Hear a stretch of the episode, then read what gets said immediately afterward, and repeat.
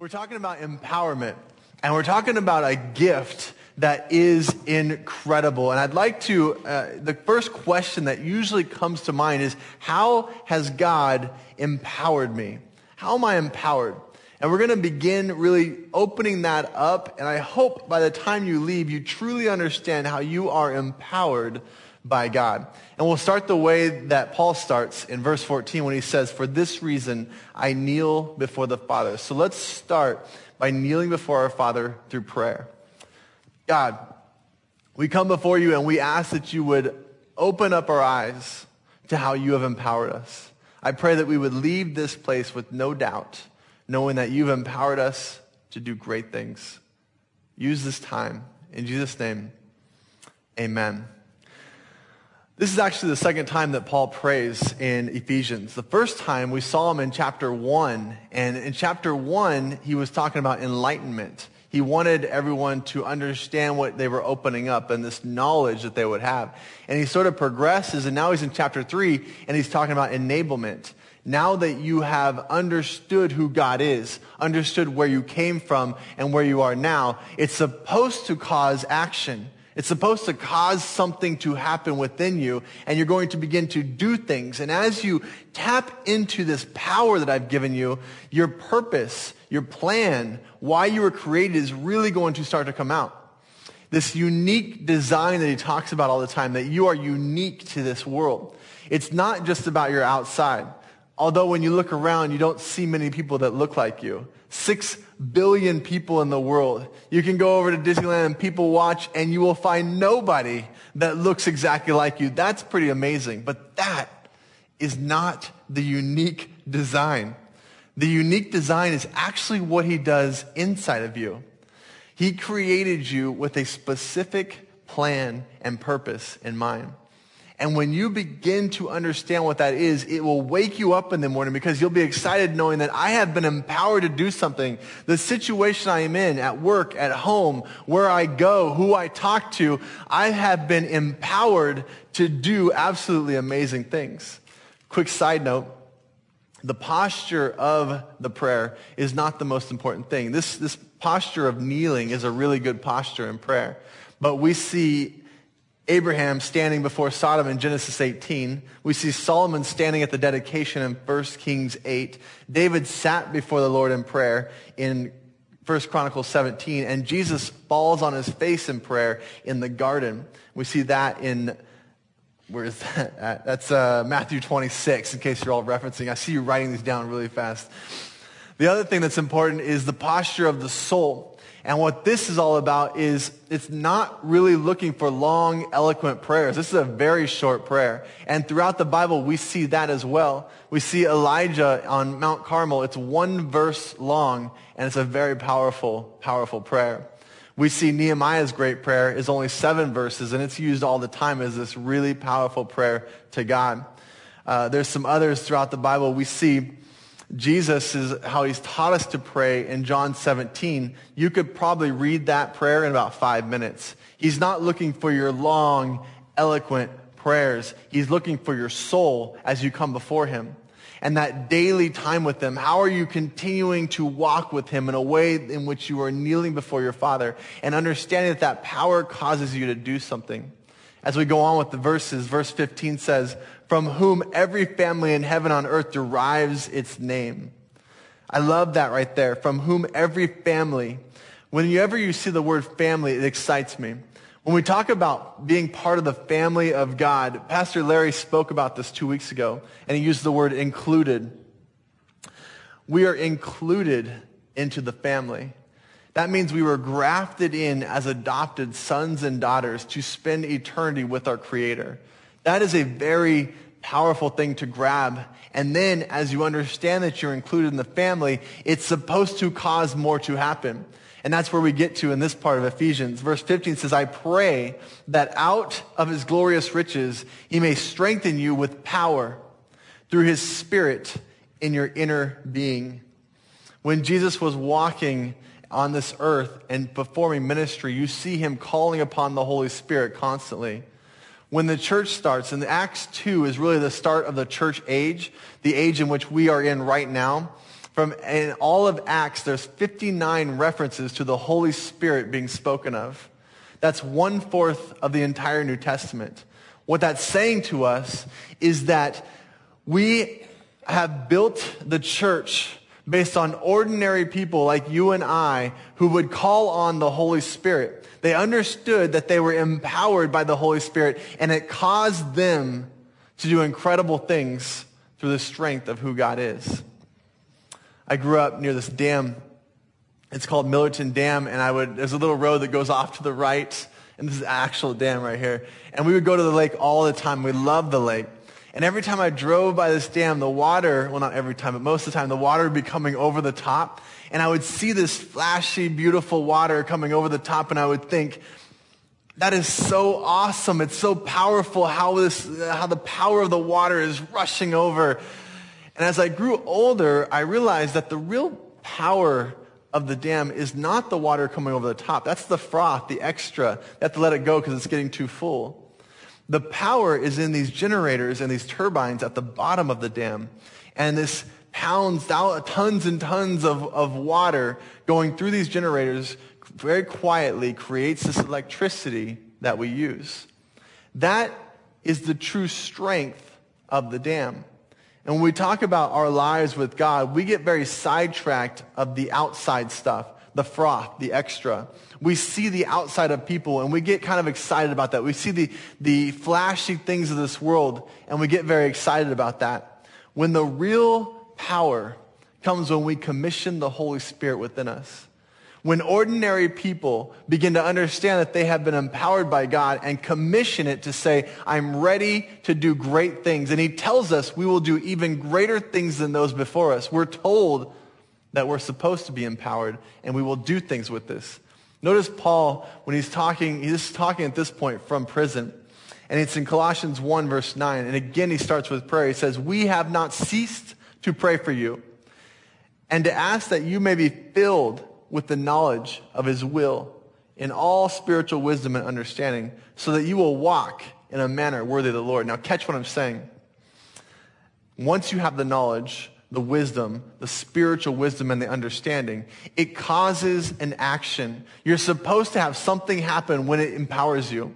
What is the action? You'll walk in a manner worthy of the Lord to please him in all respects bearing fruit. This bearing fruit symbolism, most Christians know what it means, but it goes back to the idea of a tree that is rooted deep into the soil. And when you are rooted deep into the soil as a tree, the, the trunk that comes out of that is strong. And when you have a strong trunk, it creates great branches. And great branches create fruit. And the fruit tastes good. And we want the fruit. The fruit's the good stuff, the flashy stuff. But as Christians, we have to have the same mindset. Am, am I rooted deep with God? Do I have this relationship with him so it's going where I'm, I'm, spending time with him, I'm praying to him, and it's creating a strong body. And the body's going to create branches. Branches are what you are touching with work and home and the people that you meet every single day. And what should happen next is you bear fruit. People will see in you who Christ is. That's what will overflow from you the words that you say, people will come to know Christ because of what you do in bearing fruit and representing him well because your roots are deep. Bearing fruit in every good work and increasing in the knowledge of God, strengthened with all power, according to his glorious might for the attaining of all steadfastness and patience joyously. Don't miss joyously. As Christians, sometimes we don't look that joyful and we need to. Because joyously, what that's about is yes, we all have hardships, things that come along and wreck us. But we understand we're empowered by the Holy Spirit dwelling in us. It should excite us. Even though I'm facing this, I still have the power of God inside me and I still have eternity and I still have a God who loves me. So it's going to be okay. That's where joy comes into play. We're expecting great things through our life because of the inner man and the strength that he is in us. And here's the bonus. The inner man never dies. It's one of the few things in this world that you can spend time on every single day and you can take it with you into eternity. Everything else that we're working on, the outer man, the stuff that we gain, all that stuff we can't take with us. This is one of two things that you can actually take with you into heaven. You can send this ahead. I won't tell you what the second one is. I'll post it on Facebook later. But the first one is the inner man and how you strengthen him. If you will spend time in prayer, in the word, in disciplines, in accountability, if you'll serve in your life, all of these things are building up the inner man and strengthening him. You continue to grow stronger and stronger and stronger until you take it with you into heaven. The outer man, the outer man is constantly dying. We wake up in the morning and we just hurt. You know, as a, as a younger person, I had pain here and there. Now I wake up and I just hurt in general. Just say, I hurt today. That part is dying, but my inner man, that can be growing stronger every day. That's pretty exciting. Amen? There's this group of guys that get here at 5:15 a.m. every well 6 days a week to work out. And it's hilarious because you're waking up at like 4.30 in the morning and you're hurting and, and, you're coming to a place so you can exercise which is more pain. And every day you ask why in the world am i doing this? But you know why you're doing it. You want to stay sexy for your wife right? Right men you want to have that same physique you had when you got married? Yeah that's right. Uh, i lost my train of thought with that one you're also trying to uh, stay young. You want to stay young for your kids. You want to be able to play with your kids for a long time. We know why we work out. And we work out early because the day is so jam-packed. If I don't do it at 5.15 in the morning, it's probably not going to happen. And I need the accountability of others yelling at me because if they're, if they're all with me, I might be able to get it done. We get that and we understand that it's more than exercise. Our diet has to change. We love our treats and our snacks, and it shows, sorry. So we have to always be pushing those things away. We get that. When we understand the outer man and how it works, I mean, I could write a cookbook. A cookbook would be one page long. It'd say, all right, exercise and watch your diet. That's how you lose weight. Now give me a million dollars. I don't know how they keep creating these books because it's the same thing every time. We understand that. But when it comes to the inner man, it lasts forever. The outer man that we always are working on doesn't. So why wouldn't we spend as much time on that? That, that will last. That is a real muscle, something we have to strengthen constantly. Back to Ephesians. In verse 17 it says, so that Christ may dwell in your hearts through faith, and I pray that you being rooted and established in love. There's three verbs there three very powerful verbs. The first one is dwell. Dwell. What is dwell all about? What God is telling us is that He has permanent residence in us. He dwells there. It's not this temporary relationship, something that you just kind of get and then you lose and you go back and forth and you're always sort of like, I'm not sure if I'm with God right now. No, He's dwelling in you. It's a permanent relationship. It's rooted. Rooted, again, speaks to that tree, the symbolism of deep roots being firmly planted inside of us. He speaks of this analogy all through the Bible. We see it back in Psalm 1, verses 2 and 3, when he says, But his delight is in the law of the Lord, and his law he meditates day and night. He will be like a tree firmly planted by streams of water, which yields its fruit. There's the fruit in its season, and its leaf does not wither. And whatever he does, he prospers. Does that describe you? Do you feel like as you walk with the Lord, he's just blessing you? Are you deeply planted with him? The third verb is established, which again speaks to foundation and longevity.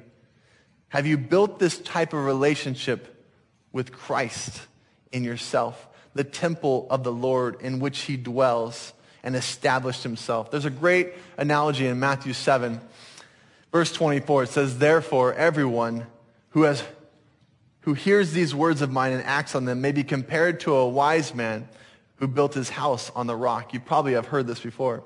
And the rain fell and the floods came and the winds blew and slammed against that house and yet it did not fall for it had been founded on the rock.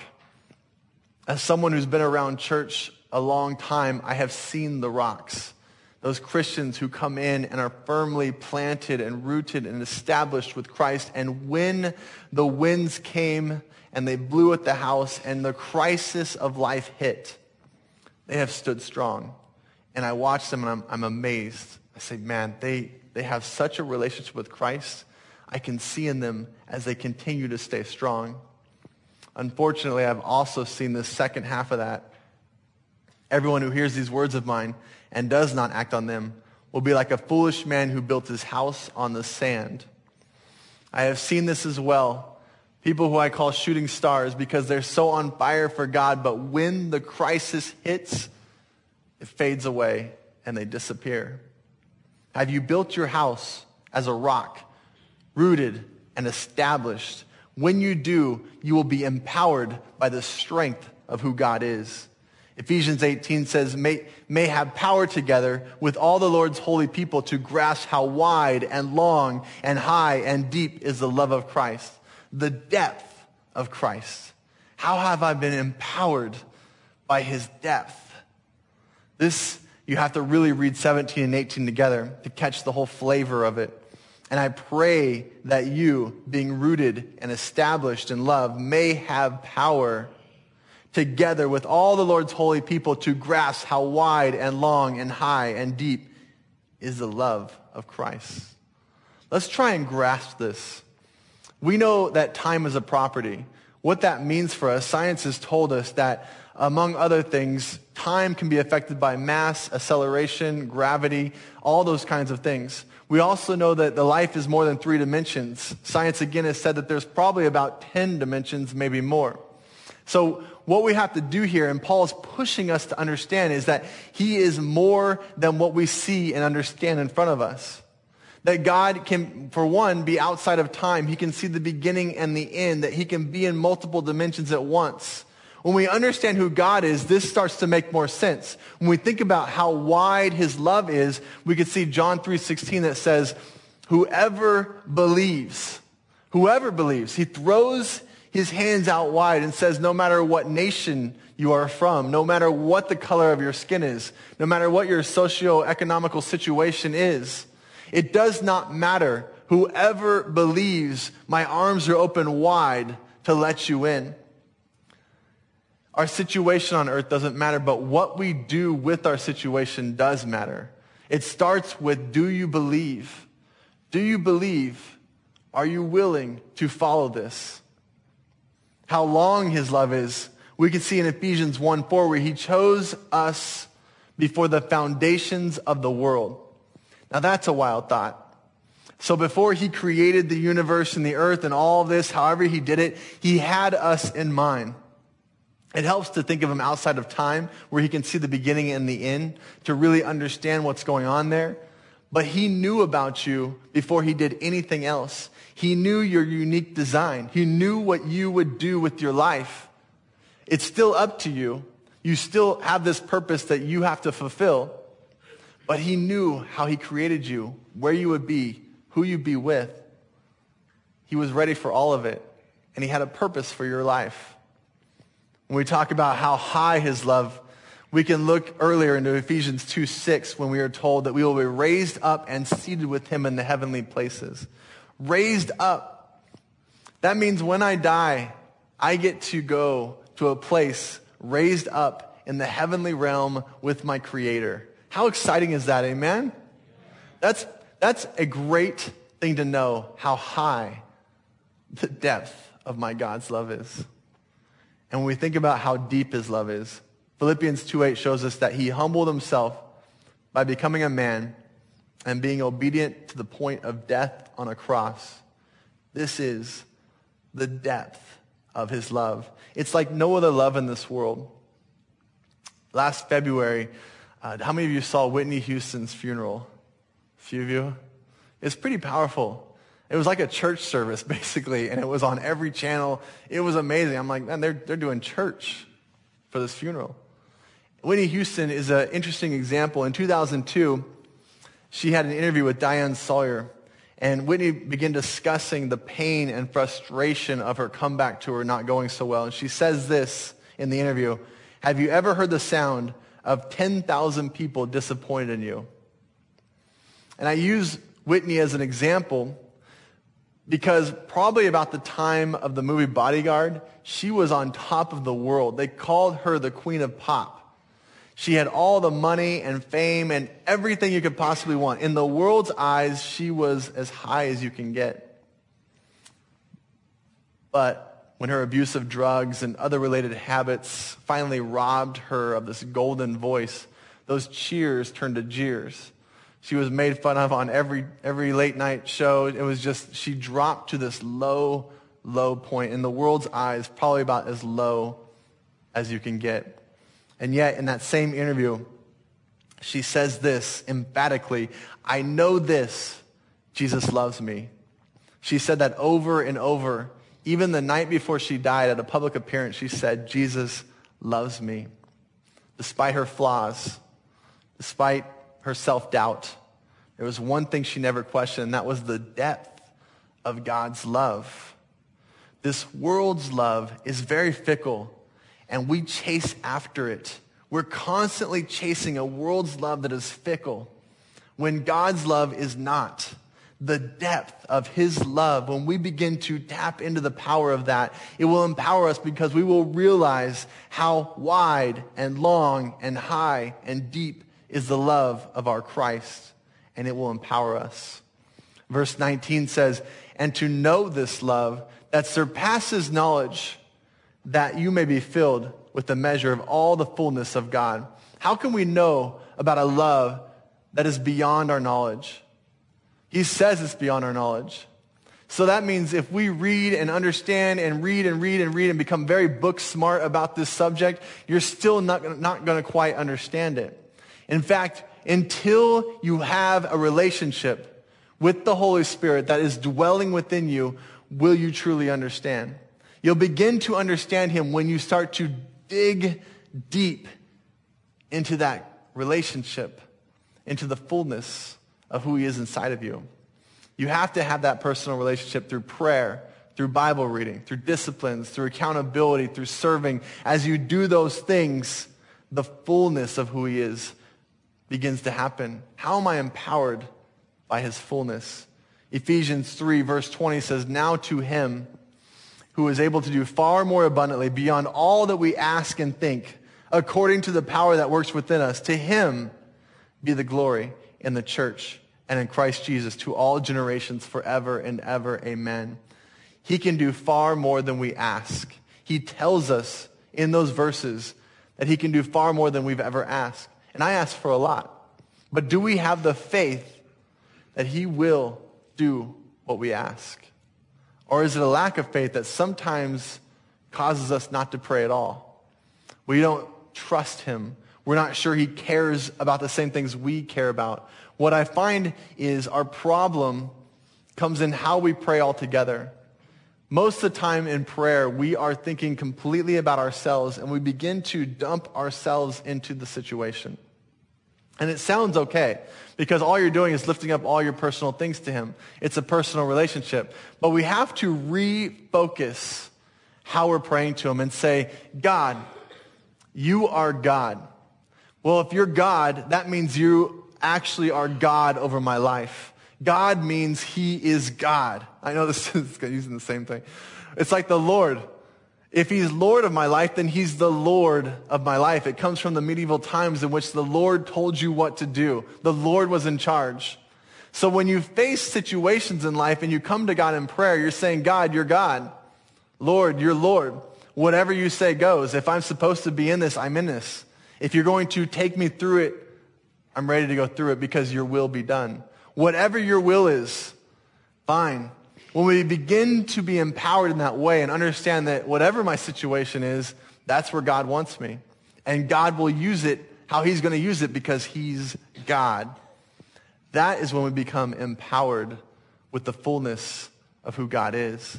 A lot of times we settle for what is good and miss out on what is best. We find ourselves like this drama is going to portray that this is our situation in life. Dear Lord. Hey, hun, did you get that shirt that was washed for me? Yeah, it's hanging up in the laundry room. Okay, thanks. Hey, hey, by the way, don't forget about Rachel's dentist appointment today after school. Oh, right. Yeah, I think I better write that down. Take Rachel to dentist after school. There. Dear Lord. Mom, we're out of milk. All right, Rachel, I'll pick some up when I go to the store. I guess quiet time's going to have to wait. Okay, milk, bread, apples. I guess I might as well finish writing a list of things to do.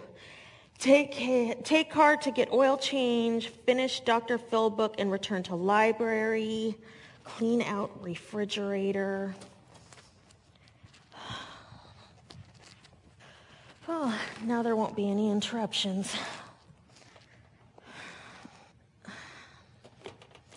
Hello? Oh, hi, Shelley. No, no, you're not interrupting anything. I just got back from grocery shopping. Yeah, I know. I can't believe how expensive our grocery bill is getting. I'm trying everything I can to save money, cutting coupons, books on financial tips, you know. I'm just feeling so drained from all of these money issues. Yeah, of course. It doesn't help that Joel doesn't seem to want to pull his weight around here. He makes things more stressful with all the work he creates, as if I don't have enough to do already, you know? And then he makes me feel guilty for all the money I spend trying to maintain this household. Well, I finished that Dr. Phil book about relationships. Hopefully this will uh, stimulate some communication between me and Joel. I've tried everything else. I'm just so tired, Shelley. It's like one thing after another. I get a lot accomplished, but I still feel like I'm running in place. Listen, Shelley, I have to go. I have to pick up Rachel from school and take her to the dentist. I'll talk to you later. Bye. Oh, I haven't had the chance to read the Bible yet. Okay, I think I'll read one of these real quick. And that was a good one.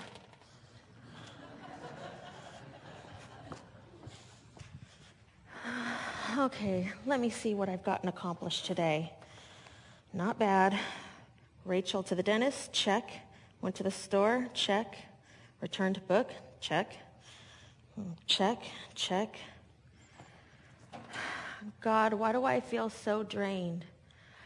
I feel like we're so disconnected. I try to spend time with you. I read all my devotionals, yet you still seem so far away. I feel like you're not helping me. I don't really know what else to do, though. I guess I've just got to settle for what I've got. Can you relate? yeah. In fact, she did pretty good. She got a lot accomplished. That'd be a good day. But he can do far more than we ask. We have to engage into that power that's actually inside of us. When we start to engage with the Holy Spirit that's dwelling in us, we will become fulfilled. And he can do far more than we think. Do our prayers make a difference in this world? If we start making him Lord of our life, it will. Do our prayers advance the kingdom of God? Absolutely. If we are focused on what God has us for and the purpose that he has us here for. Those last two verses said, Now to him who is able to do immeasurably more than we ask or imagine, according to his power that is at work within us, to him be glory in the church and in Christ Jesus throughout all generations, forever and ever. Amen. Based on what? Based on the power that's dwelling within you. That Holy Spirit, that inner man that we can barely grasp that dwells in us. Imagine what might be when we truly understand that we are empowered people. There's nothing that we can't do by the grace of God. Let's pray. God, we come before you and we ask that you would use us in powerful ways. I pray, Lord, that we would leave this place knowing how empowered we are the depth of your love, the fullness that you bring as we focus on you through our daily habits. God, use us to do even more. With every head bowed, every eye closed, no one looking around. If you find yourself here today, going back to the wide and deep of God's love, and you don't have that first step when he opens his arms wide, you don't have this Christ as your Savior, but something in the music, in the word, whatever, you are wanting this Christ. I'm not going to pull you up front. I'm not going to do anything weird. But if you're here today and you're saying, I want this Christ, I just want you to quickly lift your hand up and say, That's me. Pray for me. I need this Christ in my life. Just quickly lift it up and leave it up for a second. Amen. Anyone else? Just quickly lift it up. Amen. God, you are so good, and I pray for those that raise their hands. Lord, empower them. I pray that today would be a new day. And we love you, and we go from this place.